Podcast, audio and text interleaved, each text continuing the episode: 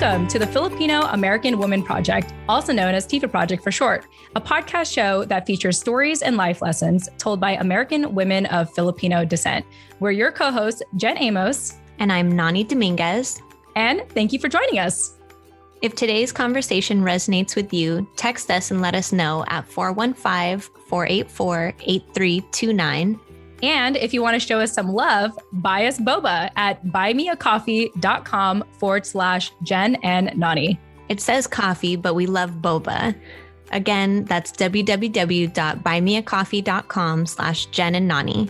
Awesome. With that said, thank you all for your love and support. Now let's get into the show.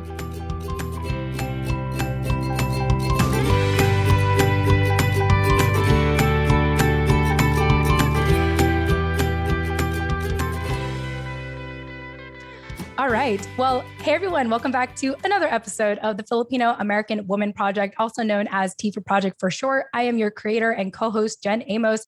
I have my co-host with me still, thank goodness, at least at the time of this recording, Nani Dominguez. Nani, welcome back. Hey everyone.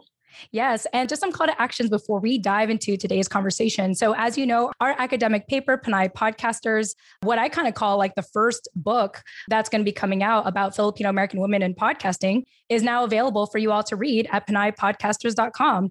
And I mention this a lot, but I don't think it ever gets old. But I just want to credit Nani for really writing the majority of it.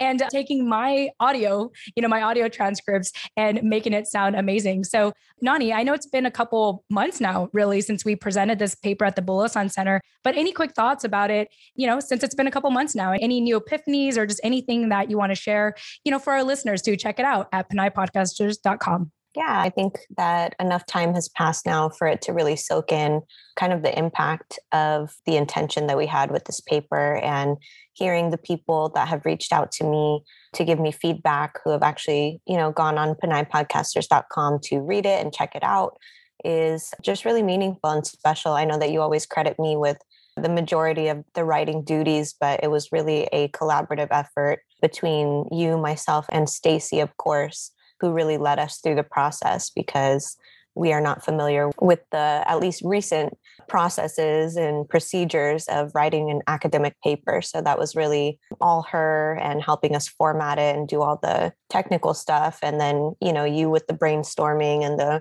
otter dumping for right. me to transcribe. So yeah, I just really appreciate the way that we all work together on that. And I think that you can really tell in reading the finished product that we have right now, which is not a finished product. We are going to continue to work on it, you know, as we work to publish it out further. But yeah, you can really just feel the love, I think, when you read that paper. And even though I tried to make it into like a very cohesive voice, you can kind of tell where we all kind of jumped in and and dumped ideas in that paper. Yeah, for sure. And I like how we play hot potato when it comes to compliments because we're like, oh, well, but I also got to credit Jen. I got to credit Stacy. But again, yes. I think that's just what I love about our community is that we make sure that we remind ourselves that this was a collective effort, right? And I'm just, again, as often as I try to compliment you and Stacy, like someone always has a way to kind of deflect it back or send it back. And reminding me too that like even though you know the majority of the time you were writing it's like well obviously the paper wouldn't have existed hadn't i started the show and then the paper wouldn't have existed hadn't stacy encouraged us to write a paper about it right? So i just exactly. appreciate i appreciate that you know acknowledgement of us doing this collectively because that's really a good representation i think of our community. Yeah we all played integral roles in putting that together and we hope that it's equally as well received by the community as it was a joy for us to create it. Yes, absolutely. So once again, you all can check out our initial draft of the academic paper Pinay Podcasters now at pinaypodcasters.com. All right, that's it. That's all the call to actions I'm going to do today because I just really want to jump into our conversation today. I want to go ahead and bring on the incredible Emy Coligado, who is an actor and mother to Butters, who is the sweetest one eyed blind diabetic dog, by the way. Mm-hmm. And she's also promoting The Girl Who Left Home, where she was an actor and also the exec producer. You can learn about this film now, this musical featured film at girlwholeft.com. And then also, if you want to get a hold of Emy, you can check out her website at emycoligado.com. And she's also on Instagram, Emy Coligado. And YouTube. You can kind of find her everywhere. She's kind of been in the entertainment industry for a long time. So without further ado, Emy, welcome to the show. Hi, thank you so much for having me. Yeah, for sure. And we wanted to give a shout out to Francesca for the time of this recording. Her episode just came out. So just tell us a little briefly, like, you know, kind of like how you know her and also what compelled you to join our conversation today here at the Tifa Project. Yes, I met Francesca McKenzie. I think of her as like my little sister. We did a reading of a Filipina written play called Export Quality. It's mm-hmm. about written by three Filipino women and it's about mail order brides. Mm-hmm. And we mm. were doing the reading for that and became friends since then. That was probably, it was pre pandemic, so two years ago. And then I learned about your podcast because I've been following you on Instagram. Wow. yeah. Yeah, well, thank you. You know, thank you so much for sharing that. And also shout out to Francesca. If you all want to check out her episode, which is available right now, she is episode 115. And I really like kind of how we chose, or at least her title of her episode. I know Nani had two different titles, but I decided to go with this one because I felt like it was quite reflective of today's times. And I just thought it was quite motivational. She says, if we inherit our ancestral trauma, we also inherit our ancestral resistance, joy, and resilience. So, once again, that just came out July 16th, 2021, episode 115. Go ahead and check that out. Yeah, like I was telling Emy offline, we've both been in community with Francesca in different ways, which we talk about in her episode 115 for at least the last year and a half. I know I've seen her in various different spaces that I've been in over the course of the pandemic, and so have you. And so we've always connected and then obviously been friends on Instagram who DM from time to time. And she's just one of those people that when you meet her, whether it's virtually or, well, I guess it's all virtual right now, but I mean, on Instagram or in a Zoom space where you can actually see her face to face, you know, she's just one of those people that you feel very drawn to and like open to and welcome. And she's just so easy to talk to and so insightful and it was just such a joy to talk to her. So I'm excited to connect with anyone that she recommends and learn more about Emy today through Francesca. We're really, I think the point of us here on TIFA is to really build family in that way, you know, build mm-hmm. off of mm-hmm. each other. And I think that those are the best recommendations, whether you're seeking family, friends, or even you know professional help professional providers whatever you call it like therapists and things like that is through the power of recommendation. So, yeah, it's best to go with people that you know and love and trust. And that's what we're doing today.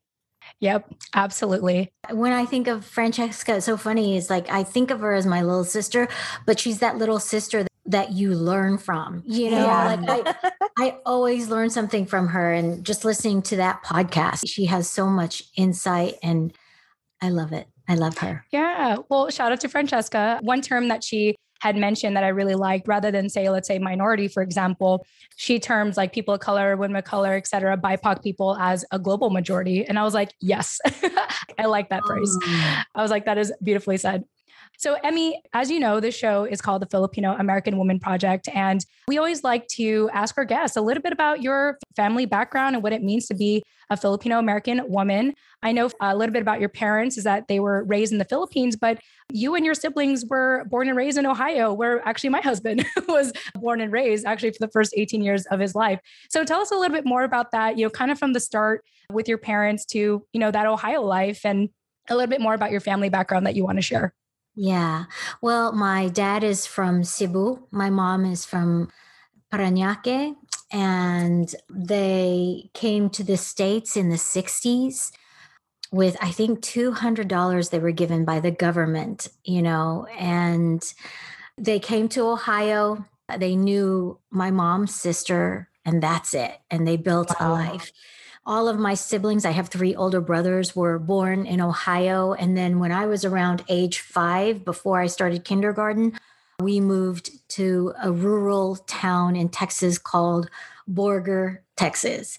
And we were probably the first Asian family there, which was really interesting because when I would tell my classmates, well, I'm Filipino, they're like, what?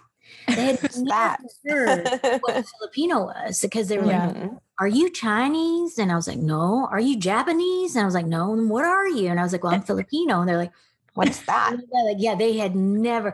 And I actually, I had a Texan accent until mm-hmm. I moved to New York. And then I was wow. like, oh, I don't think I'm going to work with a Texan accent. I'm not going to get past. I mean, how many Filipino roles have I come across with needing a Texan accent? Zero. I still have not used that. Wow. I have actually in auditions, uh, but it hasn't been cast yet. yeah. But uh, I can uh, imagine there's a very niche market for that. exactly. But I think our family was similar to the animation King of the Hill, you know, that takes place in Humble, Texas, a very also another rural town. So it definitely lent to my love of comedy. You know, to get through all of that, you have to have a sense of humor, you know. Yeah. I imagine that's just such an interesting story to show up in New York and you're like, yeah, I'm I'm not Japanese, I'm not Chinese, I'm Filipino, and I have a Texan accent. So, any takers? and you know what's funny? When I moved to New York, and it's still this way, people ask me for directions all the time. And then I'd open my mouth at that time and I'd have a Texan accent. You know, it was just so funny that I don't know what look I had that was like, yes, I can help you with directions. But for some reason, people like to ask me for directions in New York. and then they hear the Texas accent yeah. they're like, "Oh, does she know? Is she going to send me the right way? does she know where she's going?" oh my gosh. well, you know, Emy, I just want to share this to our listeners, but you know, so you moved to New York and you have a long career in entertainment. I know that you had been in theater, I think in the early 1990s. And then in 2000s, that's when you started to get into TV film. So tell us a little bit about just kind of that journey, you know? And I'm curious to know, first and foremost, did you get like a vocal coach to work on your accent, like the Texan accent? Or, you know, how was that process for you when you kind of realized, like, oh, I got to change my accent, you know, to be qualified for certain roles, right? Right, right. Well, I'll answer the accent question and then how I got into showbiz. But mm-hmm. basically, uh, the accent was pretty easy to remove because my brothers, you know, growing up in Ohio and then in Texas, and they were older than I was, they didn't develop the Texan accent. So mm-hmm. I could mm-hmm. hear the difference, uh, how my mm-hmm. brothers spoke with no accent compared to my teachers and classmates who had a thick Texan accent. So I just was kind of trying to mimic and make sure I finished with my eyes instead of ha you know, I'd say I, and I stopped using words like y'all, you know. Yeah.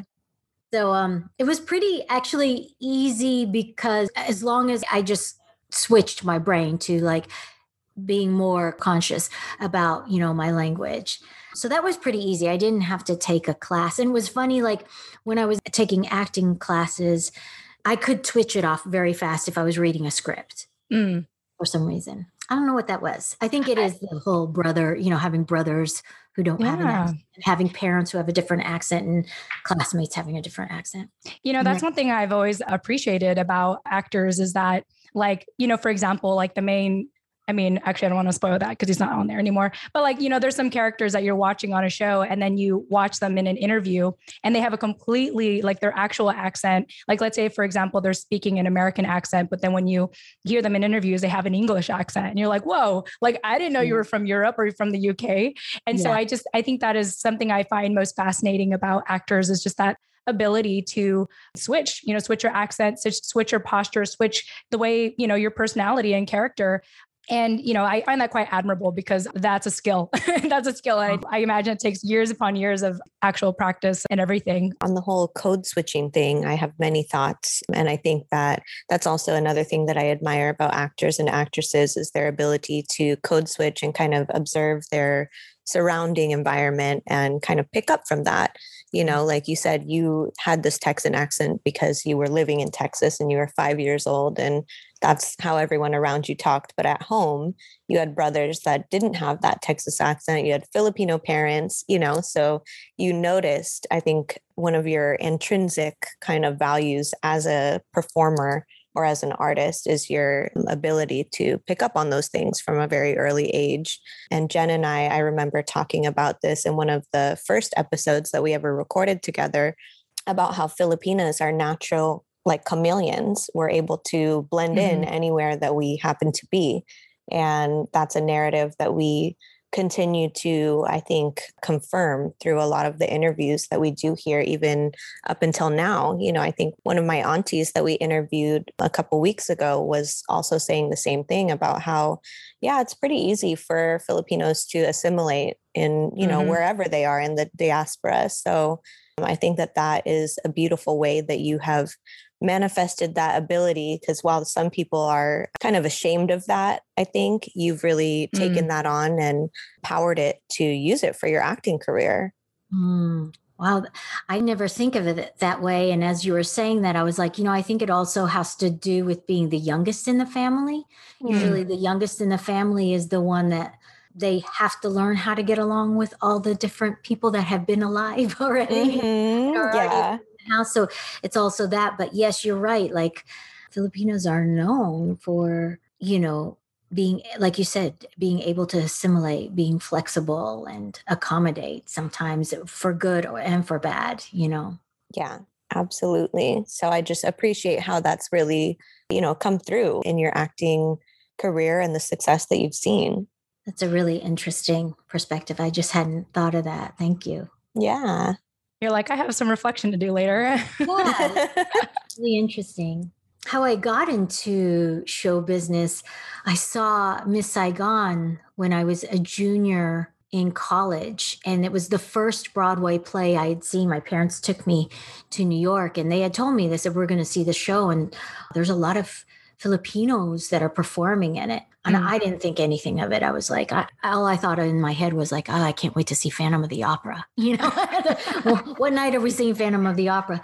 And then we saw Miss Saigon was the first one I, I had next to the last row seats and on the i think at the second mezzanine i can't remember if there's two mezzanines but anyway you know the worst seat and i'm looking down at the top of all the performers heads and the curtains open and i saw all the Filipino performers on stage. Mm. And it changed my life because I just didn't know that that was even an option. Mm-hmm. And I remember I was sitting there watching it and I was like, that's what I want to do. I had no idea I wanted to be a performer up until that point. I'd I'd been singing all my life. I was in the band, I was in the choir, I was taking private flute lessons, I was taking private voice lessons, but I didn't know that I wanted to perform because I just didn't even know it was an option. Mm-hmm. You know, being in Borger, Texas, you know, we don't really have that kind of exposure. And then that changed my life. And I decided my senior year in college, I was like, that's what I'm going to do. After I graduate, I'm just going to move to New York and I'm going to try and get into that show. You know, I'm going to take dance classes. I'll, I'll just do what I need to do. I'm already singing. And so I moved to New York kind of similar to my parents' situation where I didn't know anybody except for mm. my roommate. Uh, you know, we had just met the summer before, and I lived at this all women's residence that was owned by the Salvation Army in Gramercy Park. It was the most affordable place I could find. It was already pre furnished. All you bring is your sheets and you know it was like a dorm basically but only mm-hmm. for women with very strict hours. Men can't go past the lobby. There's a cafeteria in the basement. Wow very, yes it was very interesting Sounds safe. yeah. Uh, an interesting mix of women living there. They were either fresh out of high school or college or very old and nobody mm. yeah. So that was an interesting uh, introduction into New York City, and I love that I have that in my history. You know, it's like that was those were weird days.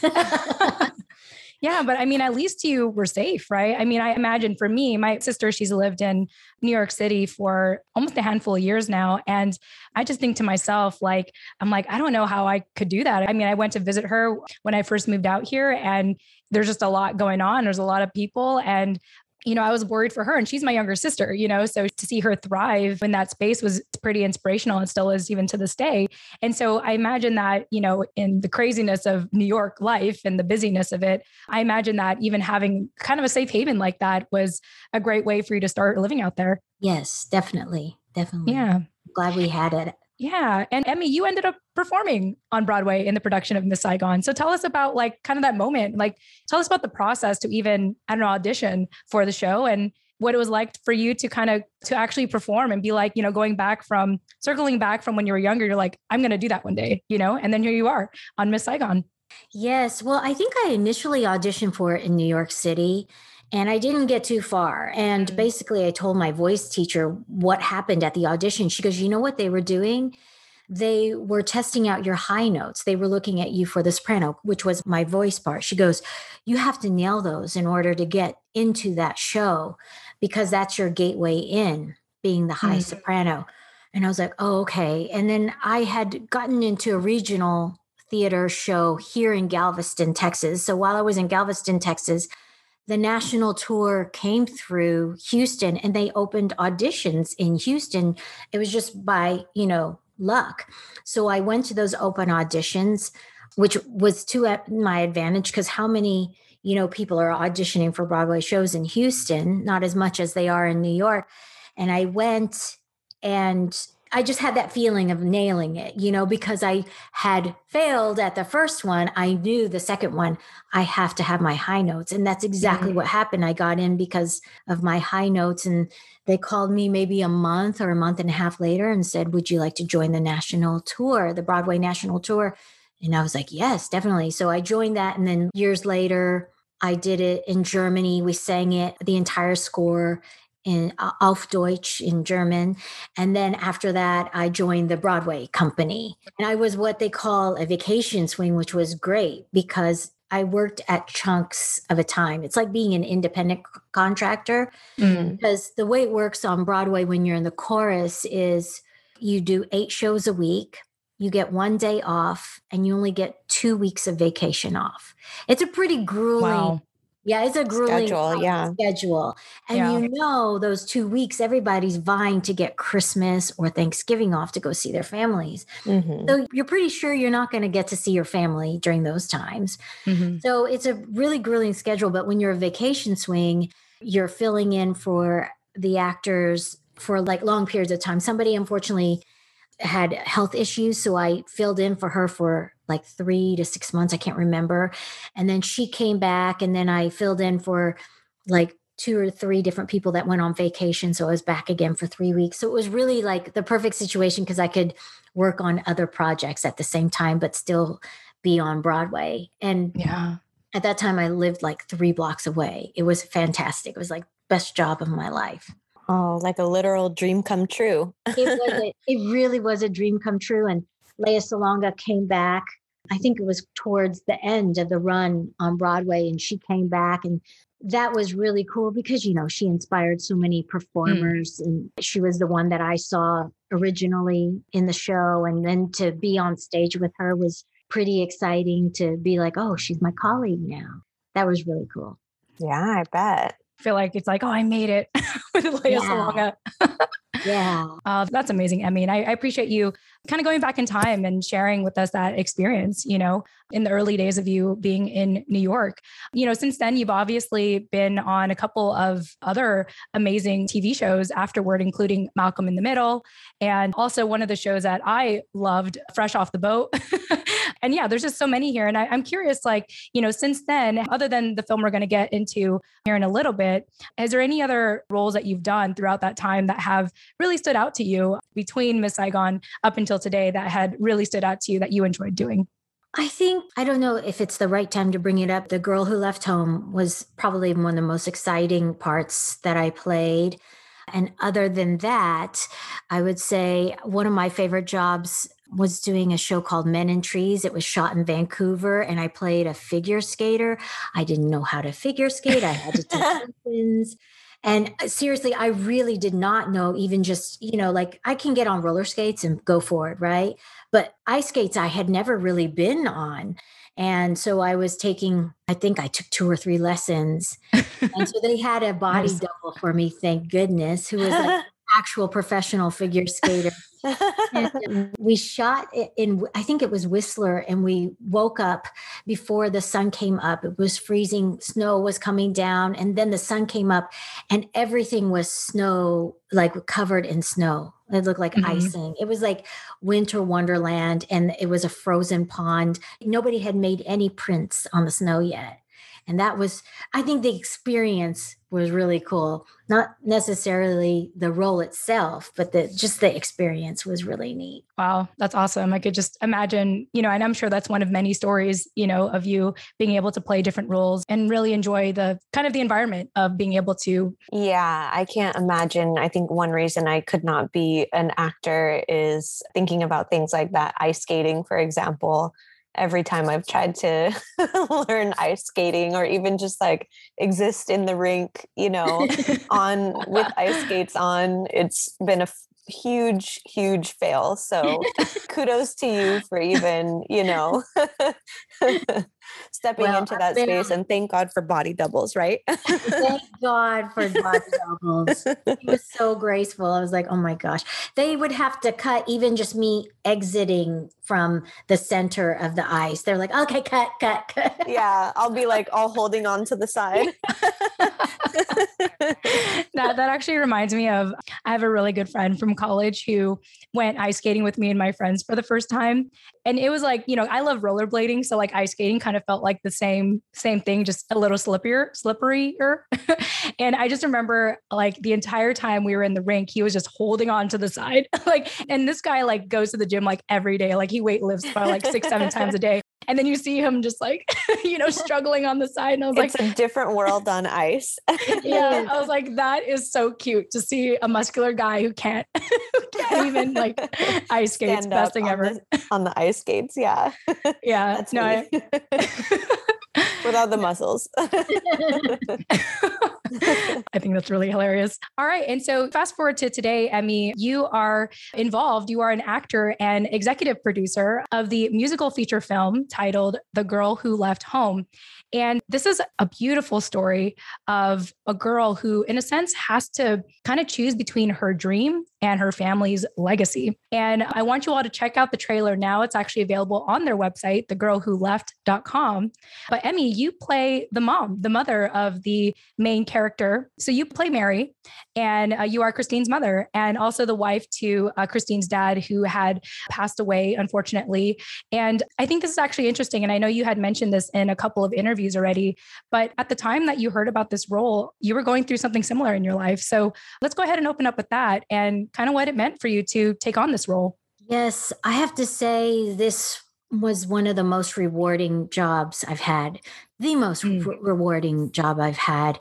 Coincidentally, when I auditioned, I had just lost my dad to pancreatic cancer, yeah. which is a really fast growing cancer. He, from the time that he was diagnosed to the time that he passed, it was only three months. I was oh. living oh. in Los Angeles. I moved back home here with my mom. I lived with her for six months as she mourned. And during that time, I auditioned for The Girl Who Left Home. And I picked it up, and I always run my lines with a fellow actor friend. And she's like, Whoa, this is really weird that, I mean, you're essentially playing your mom. Mm-hmm. And I go, I know, it's very strange, you know, because here I am living with my mom who just lost the love of her life. You know, I think they were together, is it 45 or 55? My mom's 82 Ooh. now, and she was 78 or 79 when he passed, and he was 80, she was 78. So basically, I was like, I'm just playing my mom here, you know, because. Mm. This isn't the main story, but what's happening with Mary is she's mourning the loss of her husband. And I just, I put my mom into that into that situation, you know. So it was kind of cathartic, you know. I actually it helped me to grieve the loss of my mom. I mean, the loss of my dad, sorry. And yeah. it helped me to empathize with my mom and it just it helped me to cry. It helped me to just go through the pain, you know, cuz I had to in life and I had to for the film. And yeah. yeah, so it really meant a lot. And Mallory Ortega, who is the writer, director, producer of the film, she was so kind. Like she included pictures of my mom and dad in the background on the mm. mantle. And that just meant so much to me. And she, I was mourning as I was filming, you know, I was mourning as I was auditioning. And yeah, so the film for me is in dedication to my dad and an homage to my mom Yeah. And, you know, to our listeners who haven't watched the film yet, The Girl Who Left Home, I'm just going to read a little description of it for you all from the website, girlwholeft.com. When tragedy pulls her back into the life she thought she had left behind, will Christine remain to save her family's restaurant, even if it means giving up her life's dream? The Girl Who Left Home is a live action musical feature film about an Asian American working class family who must face the past in order to face their futures there was a part in the trailer, Emy, that got me to tear up before we did this interview. And it was a part when you played the role of, you know, Mary, of Christine's mom. And you said to Christine, Anak, are you going to stay? And I think as Asian American families, we all have that struggle of kind of pursuing your dream versus a family's legacy. And so, in addition to everything that you shared, and kind of circling back to even our talk earlier about accents, how was it like for you, you know, to, you know, play a Filipino mom essentially and pull out that accent? Yes. Well, it's funny because when I was doing Miss Saigon, backstage, most of my fellow actors are Filipino. So we would speak to each other in a Filipino accent, you know, joking around. And, you know, I'm always teasing my mom. So it was pretty easy. I mean, I'm around her so much. She's so much an inspiration for my life within business and just life in general. She really shaped who I am. So, I mean, it felt natural to, to be honest to play somebody similar to my mom.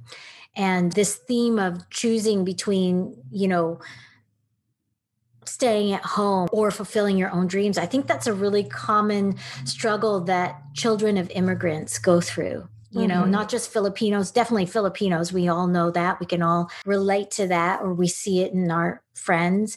But I think that's a very common theme with children of immigrants because there's a strong bond with the family. Yeah, absolutely. I think this is also in addition to the Filipinos being able to be chameleons in a certain way, this is also another narrative that we hear often on our show through these interviews is that struggle between kind of the bird taking off from the nest and exploring the world on their own versus coming back and staying close to the family and upholding those expectations that culturally are instilled in us. Um, again, bringing it back to Dr. Abby's interview, which I don't know what episode that is at this point, but she touches on the Filipino psychology term utang na loob, and it's the debt of will that you feel as a Filipino to mm-hmm. your family as part of your kapwa, your shared identity. And so I can only imagine what that felt like for you or what an opportunity that was for you to play the role of your mom as you and your mom were you know going through this process of grieving and the loss of your dad and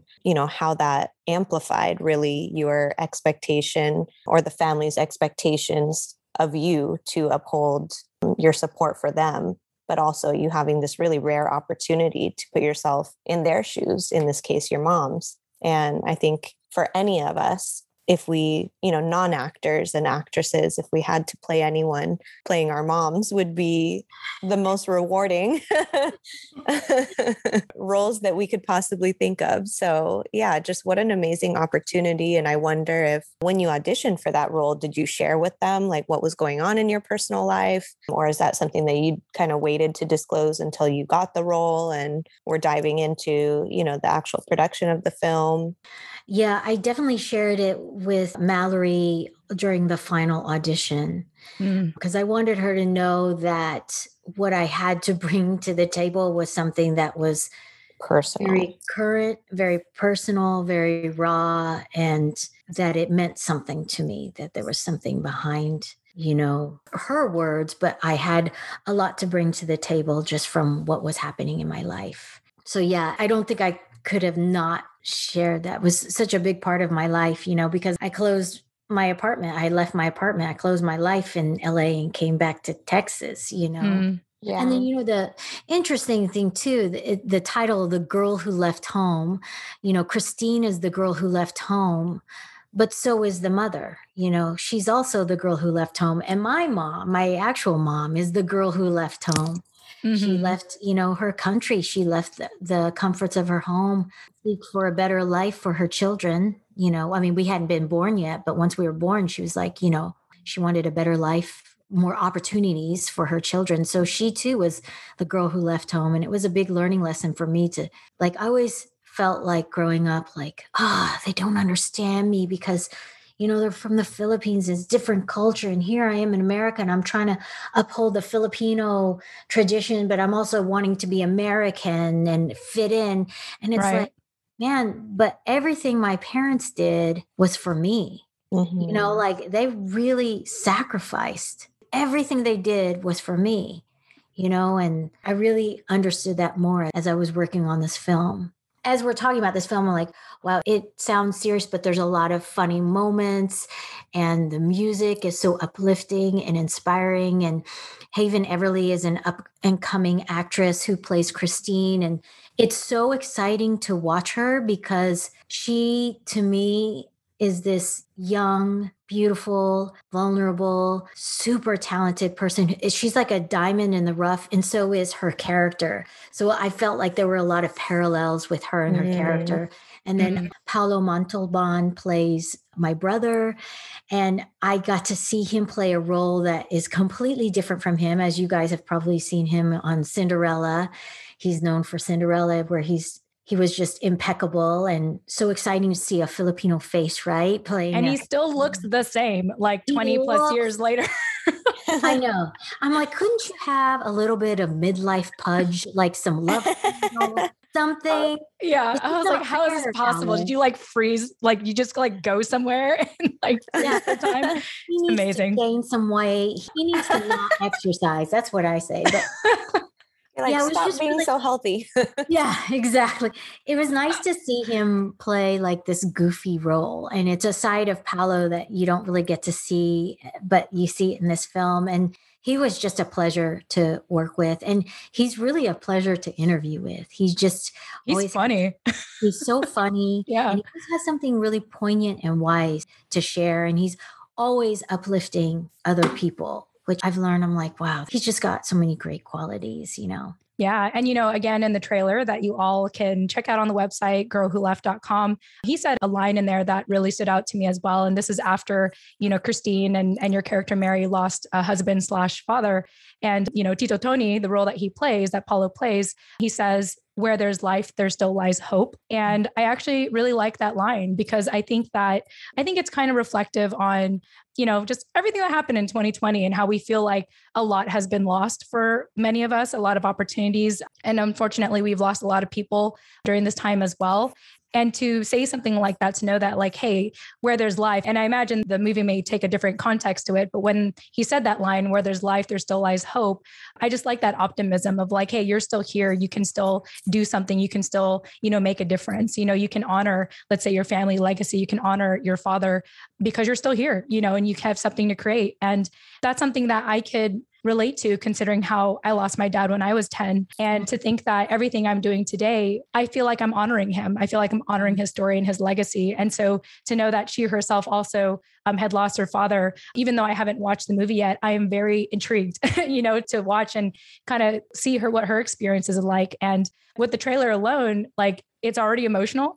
and mm-hmm. I imagine that it's just going to make for a great film that I can't wait, you know, and I hope that our listeners, you know, take a watch as well. Nani, any thoughts? Yeah, same. I'm really intrigued and also curious to watch the movie as well. And I'm just wondering, you know, going back to how you said it allowed you, playing this role allowed you to really empathize with your mom in a new way that, you know, was special in going through the grieving process that you guys were both in at the time.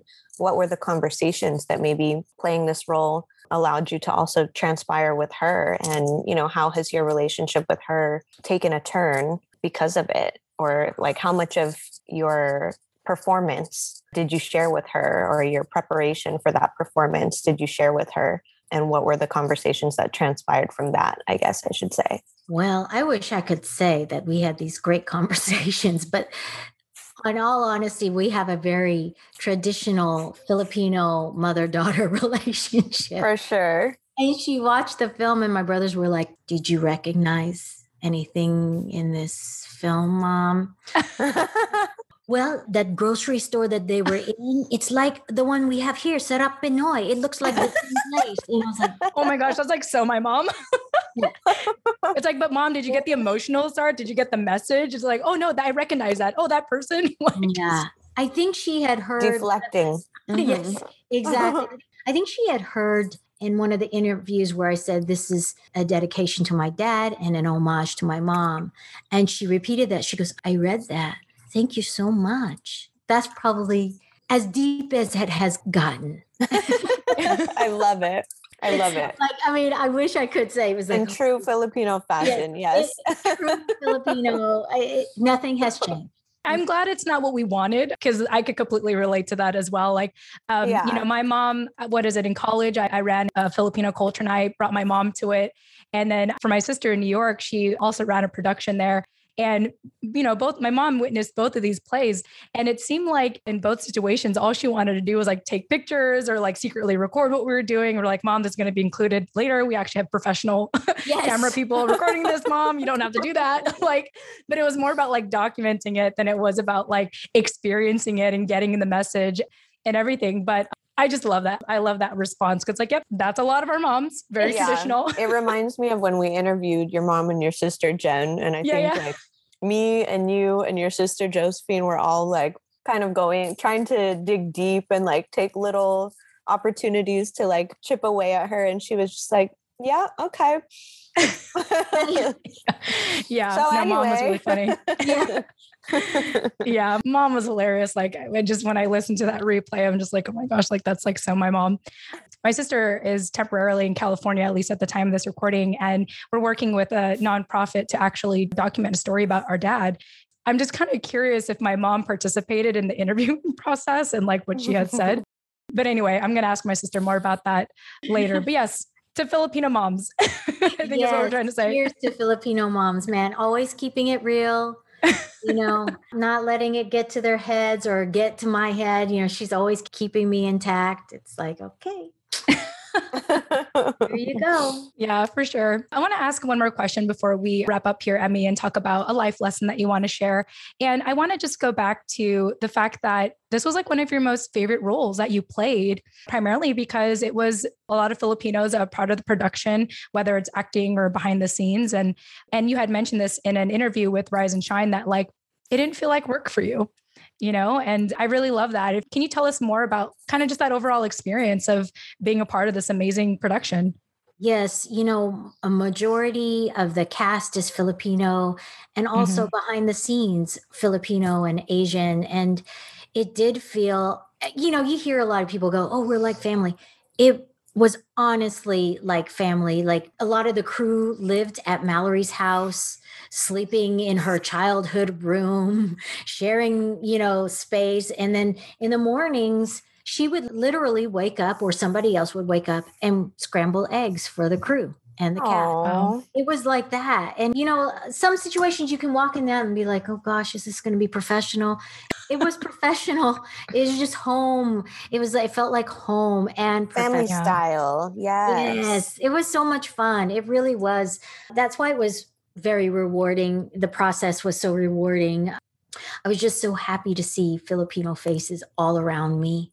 Yeah kind of like you know when you go into a room and there's filipinos in there it just fits it feels like you're putting on some sweatpants you know it's yeah. like where's, where's the karaoke machine where's the food okay we know we're going to have plenty of food you know and not just like cheese and crackers you know on on set so yes she wants to make it into a staged musical and i really hope that happens i think it's really made for that as well and it was also really special to me because when I was working, I remember having this intense joy. And I was mm-hmm. like, what is going on? You know, like, I mean, I'm always happy when I work. I just had this realization as I was doing this job. And I was like, you know, this is the first time I had been working in the business for almost 25 years. And I was like, this is the first role that is specifically written for a Filipino woman. Mm-hmm. Mm-hmm and fortunately written by a Filipino woman, Filipina woman, excuse me. Yes. And that was really exciting for me. I was like, that's so crazy that I've been in the industry so long and this is my first time. Yeah. You know? So it really And when is the next? Mm-hmm. And when is the next? Yes, I think it's really opening up and I'm super excited about that. And I hope it's not just you know, this trend thing because of what's happening in our country this last year. I hope that mm-hmm. a true awareness and calling for more inclusion, not just of Asians, but specifically Southeast and South Asians, you know, and Muslims and all mm-hmm. different types of people, you know, people with disabilities, like, yeah, especially, you know, we just don't see it enough. And I think we are moving into a more inclusive world on TV and film. I hope. Yeah, me too. I think that we're moving into a space where people are, well, I, at least I hope we're moving into a space where the majority of people who consume entertainment on these larger platforms are more interested in like people's real life experiences and not so much the glitz and glamour that is typical film and media. And mm-hmm. so I think that's where, you know, podcasts like this, for example, mm-hmm. are becoming more and more popular because it's literally just real people sharing their real experiences. There's not there's not a lot of like behind the scenes magic wand action happening to it and specifically working in film and media that's one thing that i always wonder you know when you do find a project such as this one where everything just fits. And like you said it feels like putting on sweatpants when you're there and it makes the work easy and it makes the work you know the audience can also feel that connection that you all had with the work and with each other. Mm-hmm. what is that like when it's over? Like oh dang you know like now what is this the yeah. last time i'm going to get to work with this group of people we all like work so well together like i can't imagine doing one of these podcasts with jen and then being like okay bye you know yeah no, we're, we're stuck with each other for as long as we want to be on a mic yeah yeah yeah definitely like after that working on girl who left home I think Haven and I stayed really close and we both went through a depression because it was mm. like, we're never going to yeah. have that experience. I mean, I hope we do, but it is not realistically. Yeah. Yeah. You know, and to play a Filipino role that was fully like 3D. You know, a lot of times yeah. I play a role and I I'm the side character. I come in and I make a funny and then I leave da da da da da. da. You know, it's like and I enjoy doing that, but this was a person who had flaws and there was, you know, there was more complexity to her and to Haven's role and we just don't get those opportunities as much as other people do. And yeah. Yeah. And, you know, to piggyback off of what Nani was saying earlier, it just gets me to think about like, I just love how, in a sense, you guys created your own table, you know, being able to, rather than kind of try to fit into, let's say, the Hollywood scene, it's like, oh, we're going to fund our own, you know, film. We're going to do this ourselves. And that's something that Nani and I like to talk often about, especially in our academic paper, Pinay Podcasters, is that in order for us to, you know, redefine success and build self sustaining communities, we have to create stuff ourselves. You know, we have to kind of be the change that we want to see. And I imagine that it must have just felt like a big exhale, you know, to be a part of a production that was like predominantly, you know, Filipino. And that's how I feel when I work with Nani, as opposed to the other shows I've done where I felt like, you know, yes, I'm really good at assimilating, but like there's something different when you don't feel like you have to do that. You don't feel like you have to try to fit in or, you know, just adapt or assimilate, like we mentioned. It's like, oh, these are my people. Yes, there is a way to even though we're all at Mallory's place in our childhood home, we do have a balance of a home like environment and a professional environment. Like that is very possible. And I think mm-hmm. in our American society, it almost feels like you have to separate the two. You know, your professional life has to be completely different from your home life. And to hear that you guys were able to, in a sense, combine that together and be productive and get this film wonderfully done. I'm hopeful for more opportunities like this, more projects like this. And just like what you said, Emy, I'm hoping that this is our time. This is our time to ride that wave of celebrating our heritage and who we really are, not just trying to assimilate. So it gives me a lot of hope. I do have a question for you, if you don't mind me asking before we get to our final question. Part of your work as an executive producer is the funding. Can you tell us a little bit of what that's like? Because we had a guest in the past too, and Nani, you can remind me, uh, Ardiz Rebang, who was involved in the Star Wars series, but now has branched off herself to, you know, create her own production company. Talks a lot about funding. Like at the end of the day, it comes down to the money. Like to make this possible, we need the funding. So tell us a little bit about that and kind of what your role was into making this film possible. Yes, I kind of fell into fundraising. You know, Mallory had said, you know, if you guys on social media could just get the word out that we're doing the Seed and Spark campaign. And so I kind of thought about it and I really am uncomfortable with fundraising. When mm. I was in band, I had to sell fruitcakes, and my mom would not help me. She's like, no, no, because I was like, can I just put this order form at the office? And then if people want it, they can order fruitcakes. And she's like, no, that's right. rude. That's unprofessional. That's rude. No, you don't mix the two. No. And I was like, oh, so ever since band trying to sell fruitcakes, I can't stand fundraising. So I was mm-hmm. like, okay, how can I make this fun? And I was like, I'm going to do it from the point of Mary Santos, you know, the Filipino mom. So I was like, I did a thing where I was searching for balut, and here I am in Texas, a suburb of Houston, Texas. And I was like, I'm going to go through all the fast food drive in restaurants that are like five minutes away from here. And I'm going to ask if they have balut. And so I self recorded myself going through these drive throughs. Like, and it was, I think El Pollo Loco was the first one. I was like, no, you know, I see you have lots of chicken. Do you have a balut? You know, the un- unfertilized egg, that one is like a snack and, oh of course, God. you know what the answer is. And so I just kept taking like doing videos of that, and people would bid. From those stupid videos, people would bid and be like, if Emy, if Nanay, they called me Nanay, if Nanay, which is mom for those who don't speak Tagalog, if Nanay raises up to 500, then she will eat a balut because I'd never eaten and so that's how I raised the first 500. The other was uh, wait. So then, where did you find it to eat it when you made the 500? I had to go to New York, and I went wow. to you know there's two. Well, it's no longer open. It's, it was called Maharlika. It's the sister uh, restaurant to Jeepney in New York City. Oh, so I tried my first balut in New York City. Oh my gosh! Wow. Yeah. That's so crazy. Yeah. When I was in the Philippines, everybody was like, Are you going to try it? Are you going to try it? I was like, Nope. No.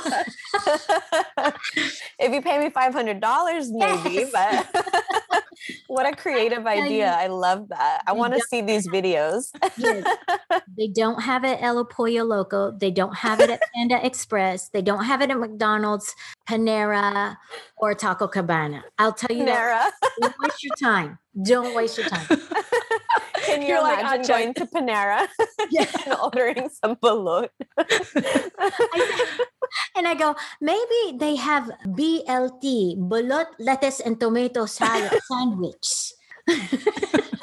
oh my god, that is hilarious! What a so creative that, idea! Like, fundraising had to be for me entertaining. And Absolutely. I, yeah, I was like, you know, and I can't do it as me. I have to do it in character so I don't feel like I'm begging. It, like it's just so yeah. fundraising. I don't know anybody who really enjoys fundraising. So like, yeah, you just gotta have to find your way. And the other way I sang, I would offer to sing people a song and tag them if they gave like I can't remember if it was 25 or 50.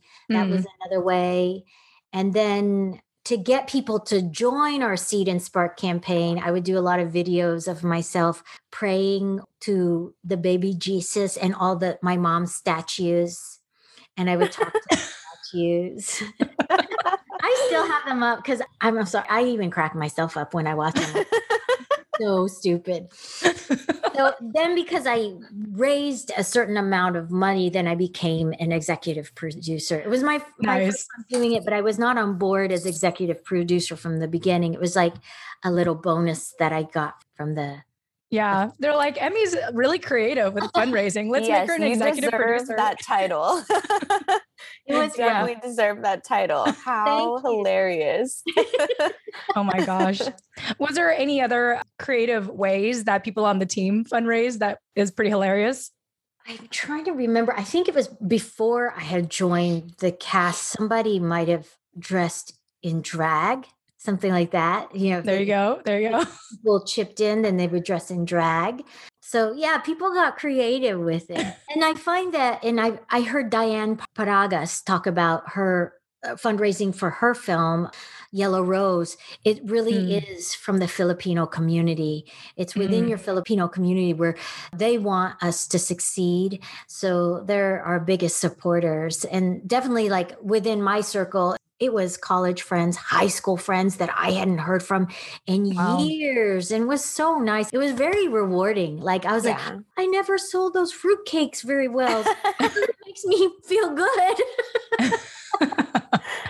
it all goes back to the band camp up to the band fruitcakes.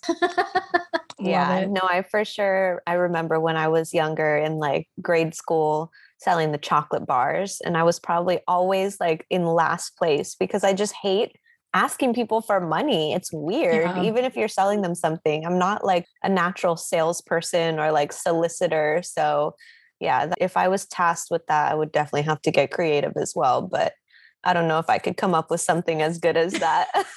I have an idea. Show the birth of your son. There you go. yes, that is something that I have been weirdly obsessed with lately. I don't know if it's at first I was like, I want to prepare myself for like anything that could happen. So I'm watching all these YouTube videos of people filming their births, mm. right?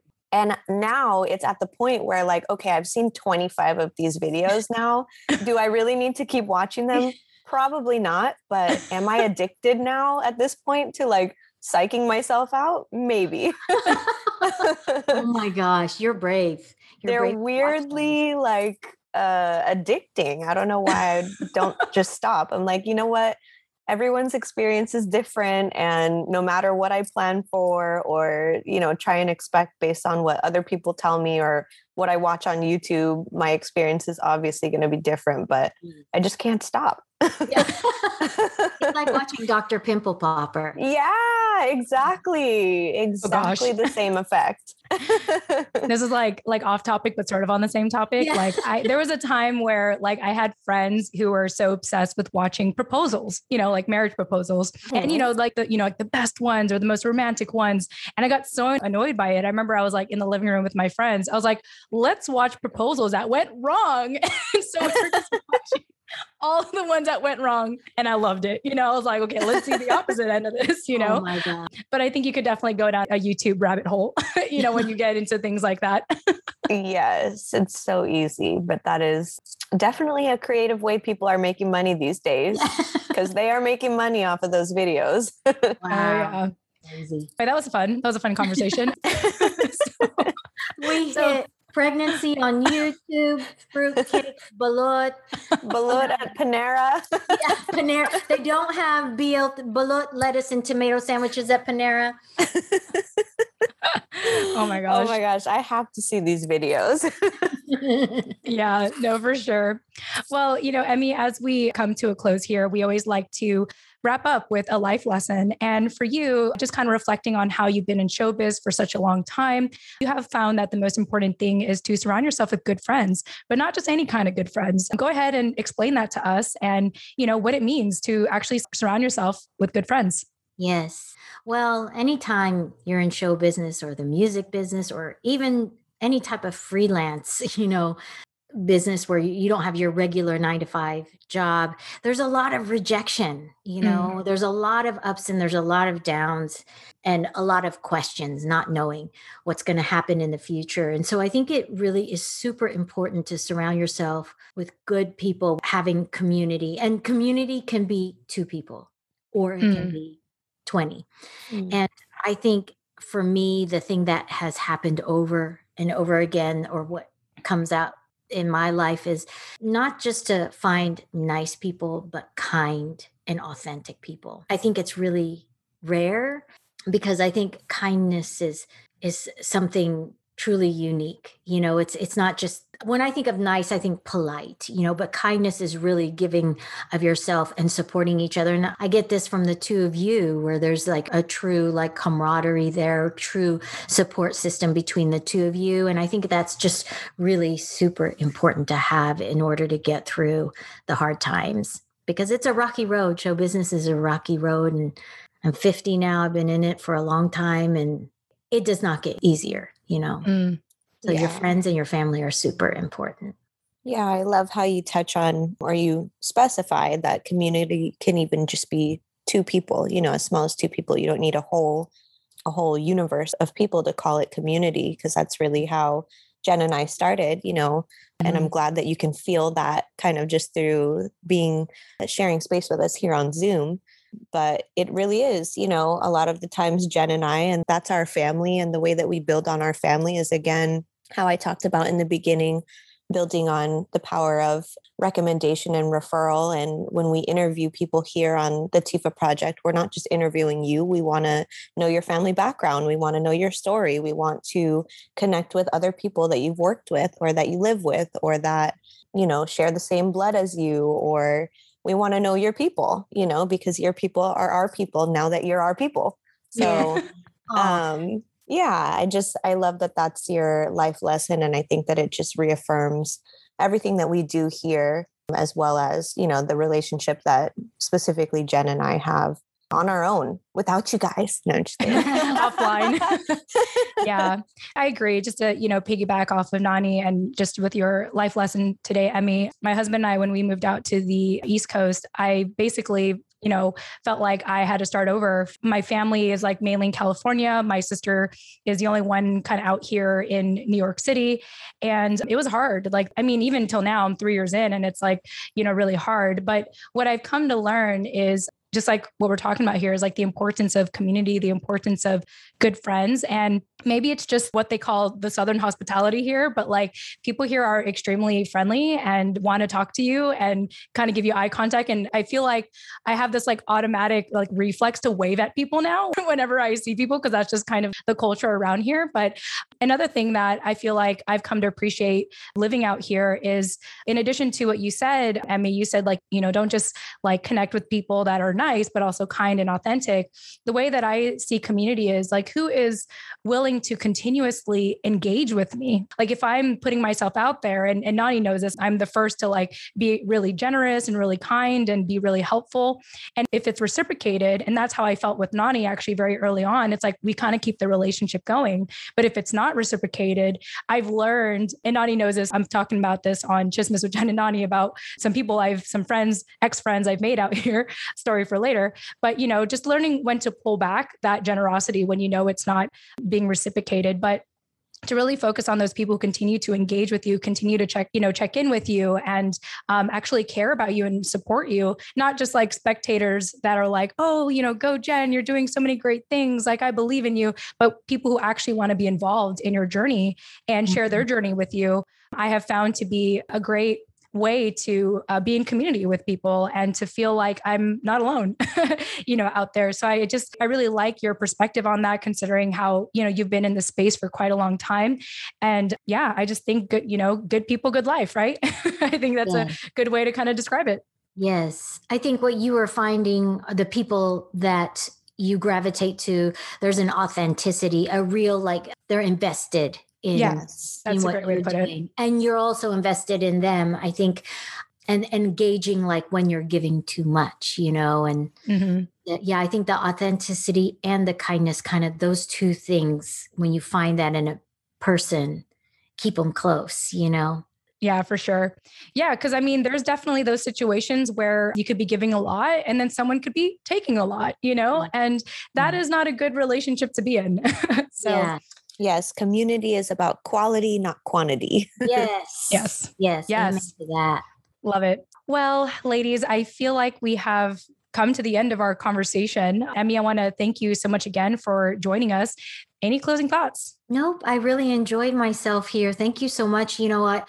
What I enjoy about your podcast, it when I'm listening, I was like, oh, I like that this is more of a conversation than an interview you know mm. And i really like that. I think what you're creating is a community here and that's really nice. So thank you for allowing me to be part of it. Well thank, thank you. you. yes no we like to do living room also family style here at the tifa project. Yeah Th- yeah thank you for saying that emy because i really with the show, it's for me, my mission is always to create that common ground. You know, like I want people on the show who, you know, have an open heart, open mind, are open to collaborating and having just a candid conversation. And we've been so fortunate to, you know, here we are 100 plus episodes later to keep that going and, and to know that there are people such as yourself who want to support that, you know, because, you know, obviously maybe the crab mentality is going away, but it still very much exists in our community. So if we can essentially be the change that we want to see, even just in conversation such as this, I'm grateful. I'm glad that we can contribute in a positive way to our community and continue to uplift each other. And of course, this wouldn't be possible if it wasn't for Nani co-host with me because, you know, just our dynamic, I just I can't live without it when it comes to the show. or Jen for creating it and maintaining it so and producing it. So yes, deflecting again, more deflection here it's a hot potato compliment thing doing. But once again, to our listeners, if you want to learn more about Emy, go ahead and check out her website. So check out emycoligado.com, also on Instagram, Emy Coligado, and she's also on YouTube and IMDb. She's just kind of everywhere. So make sure you Google her, find her, support her, and of course, support the film, which is titled The Girl Who Left Home, which is you can learn more about at the website, girlwholeft.com. All right, with that said, we love you all and we'll chat with you in the next episode. Tune in next time. See you next week. Thank you, Emy. Thank you so much.